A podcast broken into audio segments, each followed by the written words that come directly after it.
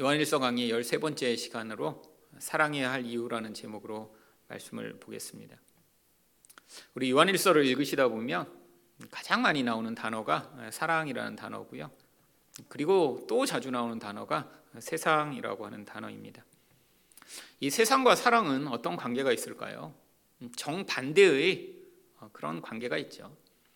뭐 세상과 사랑이 일대일로 이렇게 반대되는 것은 아니라 이 세상의 속성 자체가 사랑과 가장 반대되는 모습을 가지고 있습니다. 바로 이 세상의 속성은 무엇인가요? 이기성이라고 하는 것이죠. 자기 중심적으로 자기 욕망을 위해 살아가는 사람들의 그 집합체를 성경은 세상이라고 이야기를 합니다. 결국 요한은 이 세상이라는 이야기를 자꾸 보여줌으로 말미암아 이 세상의 속성과 다른 하나님 나라, 이 하나님 나라의 본질에 대해서 우리에게 가르치고자 하는 것이죠. 결국 세상과 하나님 나라의 가장 본질적 차이는 사랑의 유무입니다. 그런데 이것이 단순히 눈에 보이는 어떤 사랑을 하는 그런 결과로 나타나는 것만이 아니라 이런 사랑을 하게 되는 그 근원적인 영적 원인이 있기 때문에 어, 이런 결과가 다르게 나타난다라고 얘기를 합니다. 그래서 오늘 본문의 바로 앞절인 6절에서 우리는 하나님께 속하였으니 하나님을 아는 자는 우리 말을 듣고 하나님께 속하지 아니하는 자는 우리 말을 듣지 아니하나니 진리의 영과 미혹의 영을 이로써 아느니라. 결국 이 미혹의 영을 받아 사랑하는 자는 결국 자기 욕망을 채우고자 이기적인 삶을 살게 되고 결국 그러니까 이 세상이 이끄는 대로 그 인도하심을 따라 살 수밖에 없다는 것이죠.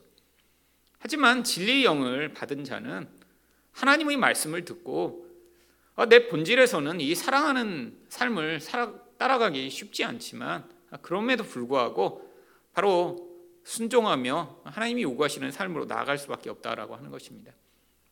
그러면 오늘 말씀을 통해 어, 우리가 사랑해야 할 이유가 무엇인가 살펴보고자 하는데요. 첫 번째로 우리가 사랑해야 할 이유는 하나님을 알 수 있기 때문입니다. 7절 상반절 말씀입니다. 사랑하는 자들아 우리가 서로 사랑하자. 요한은 우리에게 적극적으로 요구합니다. 물론 이 명령은 아무나 할 수 있는 명령이 아니죠.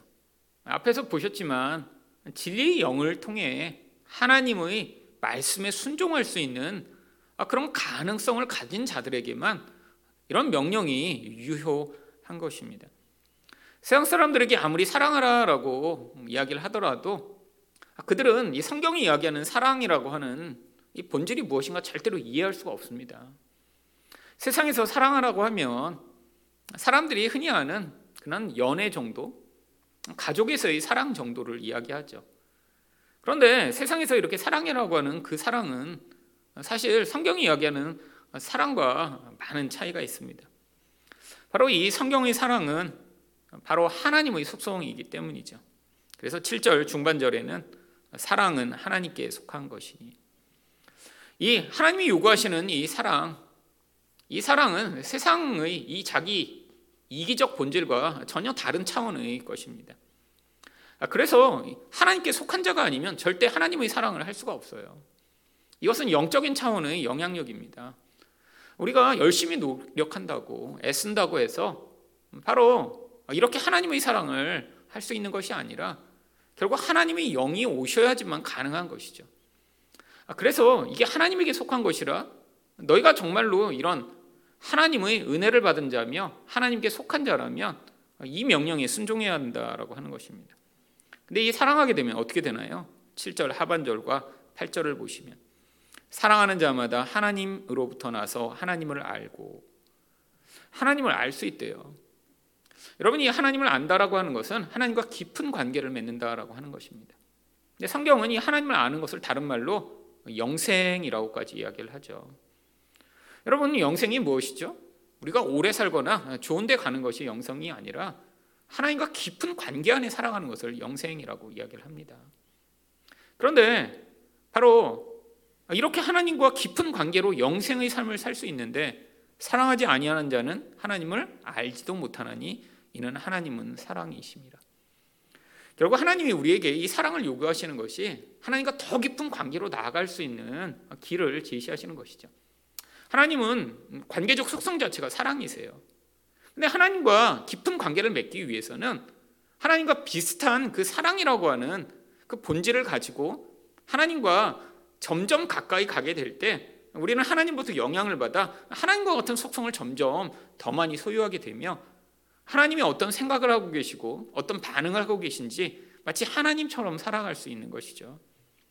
많은 사람들이 교회 오래 다니면서 자신이 어, 아주 열심히 하나님을 잘 믿고 있다라고 생각하는 사람들이 있습니다. 근데 성경은 우리가 교회를 얼마나 열심히 다녔냐, 종교 생활을 열심히 얼마나 열심히 했느냐, 얼마나 희생하고 헌신했냐로 그 사람이 하나님께 속한 자라고 이야기하지 않습니다. 신약 성경 어느 곳에서도 그런 구절은 찾아볼 수가 없어요. 근데 유일하게 그 사람이 하나님께 속한 자인가 아닌가 알 수 있는 증거는 바로 이런 어떤 종교적 모습이 아니라 이 사랑이라고 하는 하나님의 본질을 그 사람이 가지고 있는가 아닌가로 판단할 수 있다라고 하는 것입니다. 사실 그래서 기독교는 종교가 아닙니다. 종교는 외적인 어떤 행위들을 통해서 그 사람이 어떤 행위를 하는 그 결과로 외부인들이 이 사람이 얼마나 신실한가 아닌가를 평가할 수 있는 기준들을 가지고 있죠. 여러분 절에 다니는 분들 솔직히 교회 다니시는 분들보다 훨씬 더 헌신적이고 정성도 정말 갸륵합니다. 옛날에 성철 스님이라는 분은 뭐 살아계실 때부터 굉장히 유명하셨다고 그러더라고요. 근데 유명해지면 꼭 많은 사람들이 만나고자 하잖아요. 근데 이 성철 스님을 만나려면 삼천보를 해야지만 만나줬다고 해요. 그래서 박정희 대통령이 유명하다니까 성철 스님을 만나러 그가 계신 곳까지 갔다고 합니다. 그 대통령이니까. 그것도 요즘의 대통령 같은 대통령이 아니라 절대 권력을 가진 대통령이니까 대통령은 당연히 스님 정도가 만나줄 거라고 생각했는데 대통령도 예외가 없이 삼천보를 하라고 그런 거예요. 근데 이 말이 삼천보지 일반 사람은 아마 삼천보 하다가 뭐 제대로 아마 서 있지도 못할 거예요. 제가 요즘에 다리가 겨울 동안 너무 약해진 것 같아서 다시 좀 운동 좀 해보려고 이렇게 앉았다 일어났다 이제 스쿼트를 했는데 한 열 번 하고 났더니 그 다음날 다리가 뻐근하고 힘이 들어서 제 계획으로는 100개씩 이렇게 하루에 하려고 했는데 지금 다시 멈추고 있습니다. 아 이거 쉬었다 하니까 어, 옛날에 한 50개도 한 적이 있는데 10개 하는 것도 힘들어요. 근데 바닥에 누웠다가 일어났다를 3천 번 한다니요. 여러분 엄청난 정성이죠. 근데 놀라운 분들이 있습니다. 예전에 제가 어떤 신문에서 읽었는데 지난 뭐 거의 10년 정도를 매일 천보씩 기도하시는 불자가 계시더라고요. 하루에 매일 천보씩을 기, 도하고 있대요. 하루도 빼놓지 않고. 그렇게 천보 기도하는데 3시간에서 4시간 정도 걸리신다고 하더라고요. 아, 대단하죠. 진짜 그 정성은 어떤 사람도 따라가지 못할 것입니다. 종교성으로 보면 너무나 대단하고 놀라운 종교성이에요. 신이 있다면 그렇게 헌신된 그런 분을 굉장히 축복해야 되지 않을까요? 근데 이런 관점으로 기독교를 생각하는 사람들이 많이 있습니다. 한 번도 빼놓지 않고 새벽 기도를 했더니 내가 예배 때 얼마나 열심히 하나님께 예배했더니 아, 그러니까 내 영적 수준이 높다라고 생각하는 경우들이 있죠. 근데 이거는 영적인 수준과 아무 관계가 없습니다. 하나님은 우리에게 유일하게 하나님께 속한 자라면 이 사랑의 본질을 가지고 있는 것을 요구하고 계신 것이죠. 바로 요즘 아주 지금 인터넷에서나 뭐 대중 매체에서 아주 그냥 오르내리는 나는 신이다라는 프로가 있다라고 합니다. 저는 아직 못 봤는데 어저께 시차례를 모였는데 목사님들 사이에서도 지금 난리가 났더라고요. 근데 사실 이 정명석이라고 하는 인물을 저는 아주 옛날부터 알고 있었습니다. 뭐 개인적으로 안 건 아니고요. 제가 대학교 다닐 때 저희 대학교에서 가장 큰 동아리가 바로 이 정명석의 JMS 동아리였습니다. 근데 이제 JMS라고 안 하고 당시에 저희 학교에는 오손 도손이라는 이름을 가지고 이 동아리가 모였어요. 보통 이렇게 동아리 모인다 그러면 뭐 몇십 명 정도에다가 동아리 방이 아주 조그맸습니다. 뭐한 서너 평 되는 조그만 방에 핵심 인원들만 거기서 모이고 물론 동아리가 그렇게 크지 않았어요. 근데 이 오선도선이라는 이 JMS 동아리는 얼마나 컸는지 아예 자기네가 돈을 주고 학교에 있는 큰 건물에 한 2층 전부를 어, 자기네 모임으로 썼는데 그게 학교 전체에서 가장 큰 동아리여서 몇백 명이 모이고 있다고 하더라고요. 30년 전 얘기입니다. 제가 바로 그 동아리방 바로 옆에 있는 건물이 저희 과 건물이었어요. 사회과학대. 그래서 거기서 자주 찬양 소리도 들리고요. 자주 사람들이 많이 왔다 갔다 하는 걸 보고 그리고 전도도 여러 번 받았습니다. 그 당시에는 뭐 저도 JMS가 뭔지 알지도 못했고요. 그냥 기독교 동아리라고 하는데 너무 여기 가면 좋다. 막 그런 얘기를 계속하면서 예, 이제 얘기를 하는 거예요. 근데 그때 마침 이제 제가 몇 학년인지 정확히 기억이 안 나는데 학교에 큰 대자보가 붙었습니다. 그리고 그 대자보가 바로 JMS를 고발하는 그 오선도선이라는 동아리가 이단이다. 그리고 거기서 무슨 짓을 하는지에 대해 뭐 기독교 아마 동아리들이 모여서 한번 썼던 것 같아요. 그래서 이제 그때 알게 됐습니다. 그때 아 이거 나쁜 놈들이구나. 가슴에 큰일 날 뻔했다. 가슴에 큰일 날 뻔했다. 근데 이 JMS를 보고 있으면 사실 그 교주라고 하는 이 정명서 사실 어떤 인간인가요? 이 세상의 기준으로도 참 진짜 이건 마귀에 강력하게 사로잡히지 않으면 안 되는 그런 존재인 것 같아요. 마귀의 화신이죠. 어떤 의미에서요? 바로 이 세상의 영, 미혹의 영이라는 본질에 있었어요. 이 세상과 미혹의 영의 본질이 무엇입니까? 사랑과 가장 반대되는 거죠. 한 집단의 지도자라면 이 성경적 가르침에 의하면 그 지도자가 자기에게 맡겨진 사람을 위해 가장 사랑하는 삶을 살아야 되는데 이 정명석은 어떤 삶을 살고 있나요? 모든 여자들을 자기 성적인 노예로 삼아 다시 자기 욕망의 도구로 사용하고 있죠. 무서운 일이죠. 집단적으로 지금 이런 세대에 바로 이런 일들이 벌어지고 있다는 것이죠. 사실 그래서 이 정명석이 뭐 초등학교밖에 안 나왔다고 하더라고요. 그리고 뭐 외모라도 잘생겼으면 그런가 한데 진짜 어제 시골 농부처럼 생겼어요. 근데 그런 영향력을 미치고 있다는 것 자체가 정말 이 마귀적인 미혹과 이 영향력이 얼마나 강력한 것인가. 이게 세상의 본질이라는 것 하는 것을 알 수 있습니다. 사실 세상에 눈에 보이지 않지만 이러한 강력한 영향력이 존재합니다. 사람들은 다 다양한 방식대로 이런 세상의 영에 영향을 받죠. 결국 이 가운데 하나님의 영의 사로잡힘과 은혜를 누리지 못하면 우리 또한 이 세상에 휩쓸려가며 우리 본질 안에 있는 이 욕심이 그것에 미혹되기 쉬운 것입니다. 두 번째로 우리가 사랑해야 할 이유는 무엇인가요? 하나님이 먼저 사랑을 보이셨기 때문입니다. 9절 말씀입니다. 하나님의 사랑이 우리에게 이렇게 나타난 바 되었으니 하나님이 자기 독생자를 세상에 보내심은 그로 말미암아 우리를 살리려 하시니라.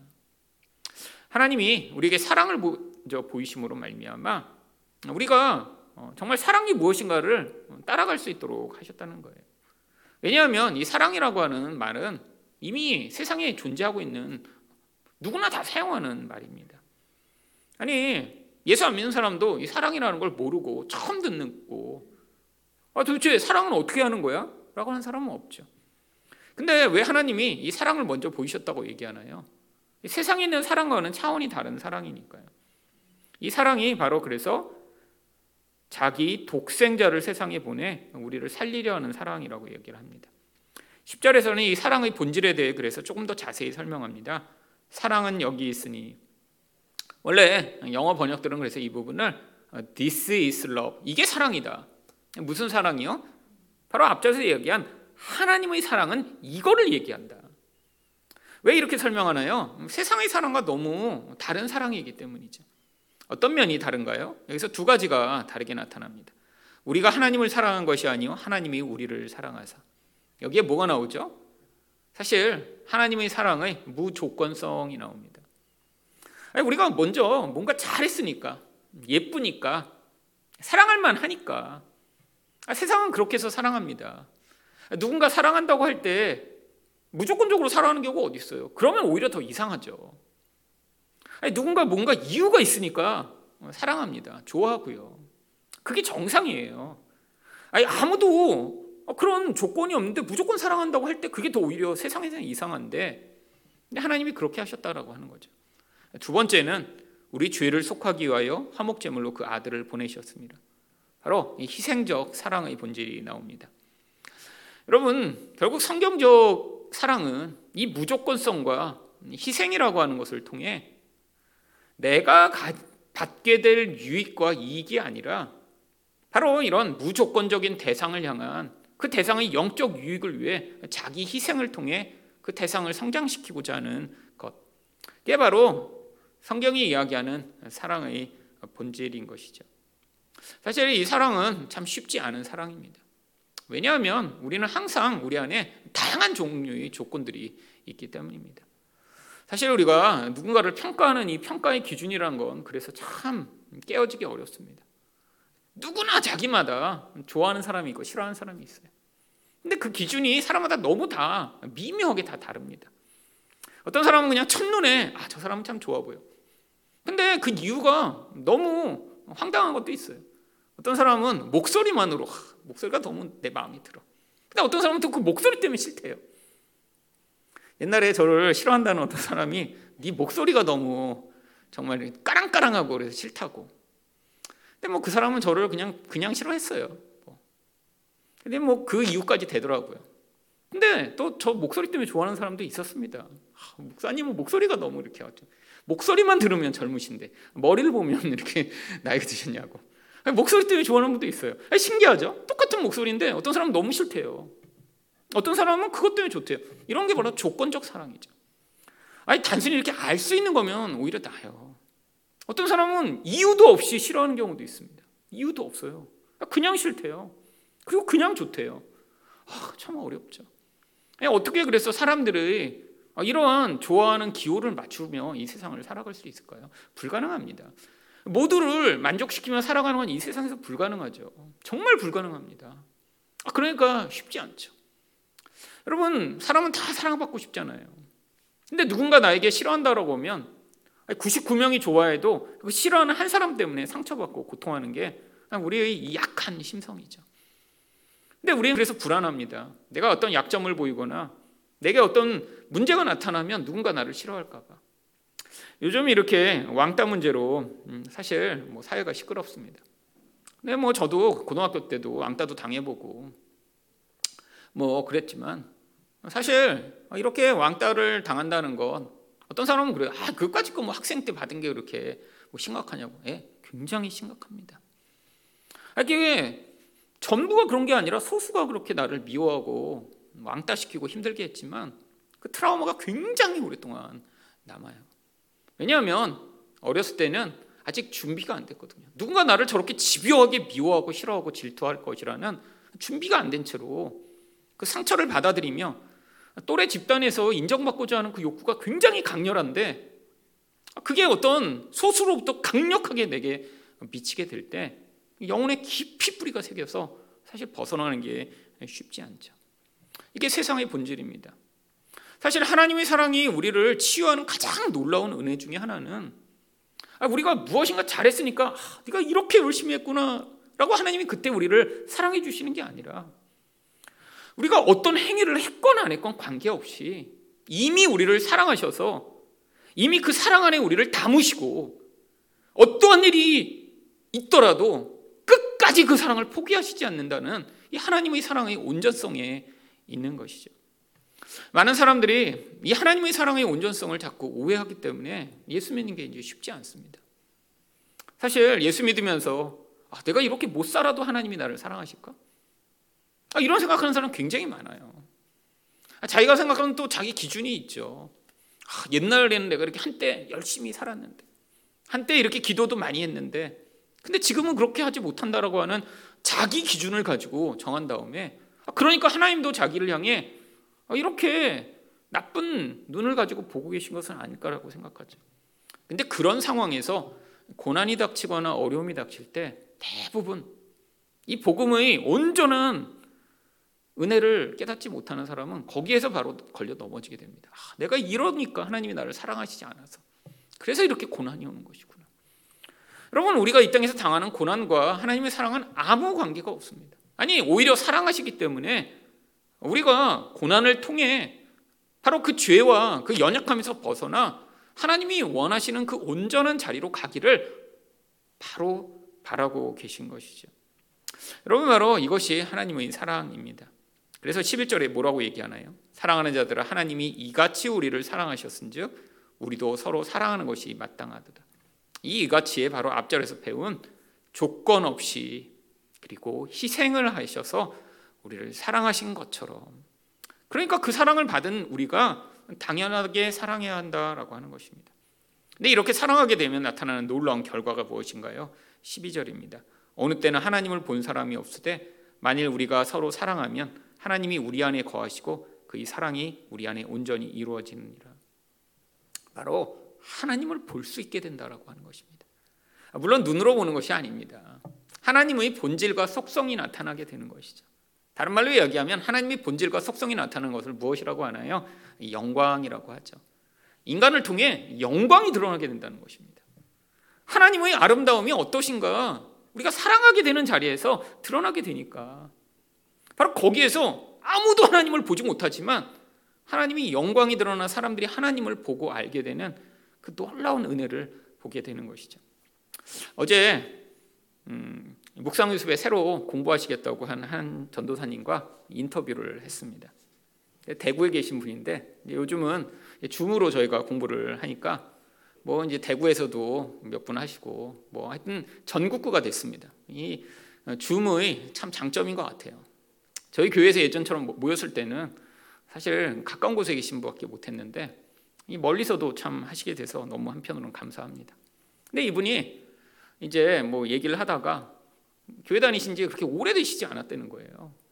보통 이렇게 전도사님도 하시고 뭐 그러면 이제 뭐 오래 이렇게 믿다가 신학교를 가시고 그랬는데 믿은 지 몇 년 만에 신학교를 가시고 그렇게 됐대요. 그래서 아, 그럼 어떻게 예수를 믿으셨냐고 그랬더니 아, 주변에 어떤 아는 분이 계셨는데 자기랑 자기 가족 아무도 기독교 배경도 아니고 예수를 안 믿는데 그분을 보는데 너무 정말 선하고 사랑이 많으시고 주변에 자기가 만나는 딴 사람들은 그런 사람이 없는데 그분을 만날 때마다 너무 궁금했대요. 저분은 저럴까? 저분은 저럴까? 근데 이렇게 교제를 하다 보니까 그분이 이제 교회 집사님이시고 그렇다는 얘기를 들으면서 자기 안에 그런 생각을 했대요.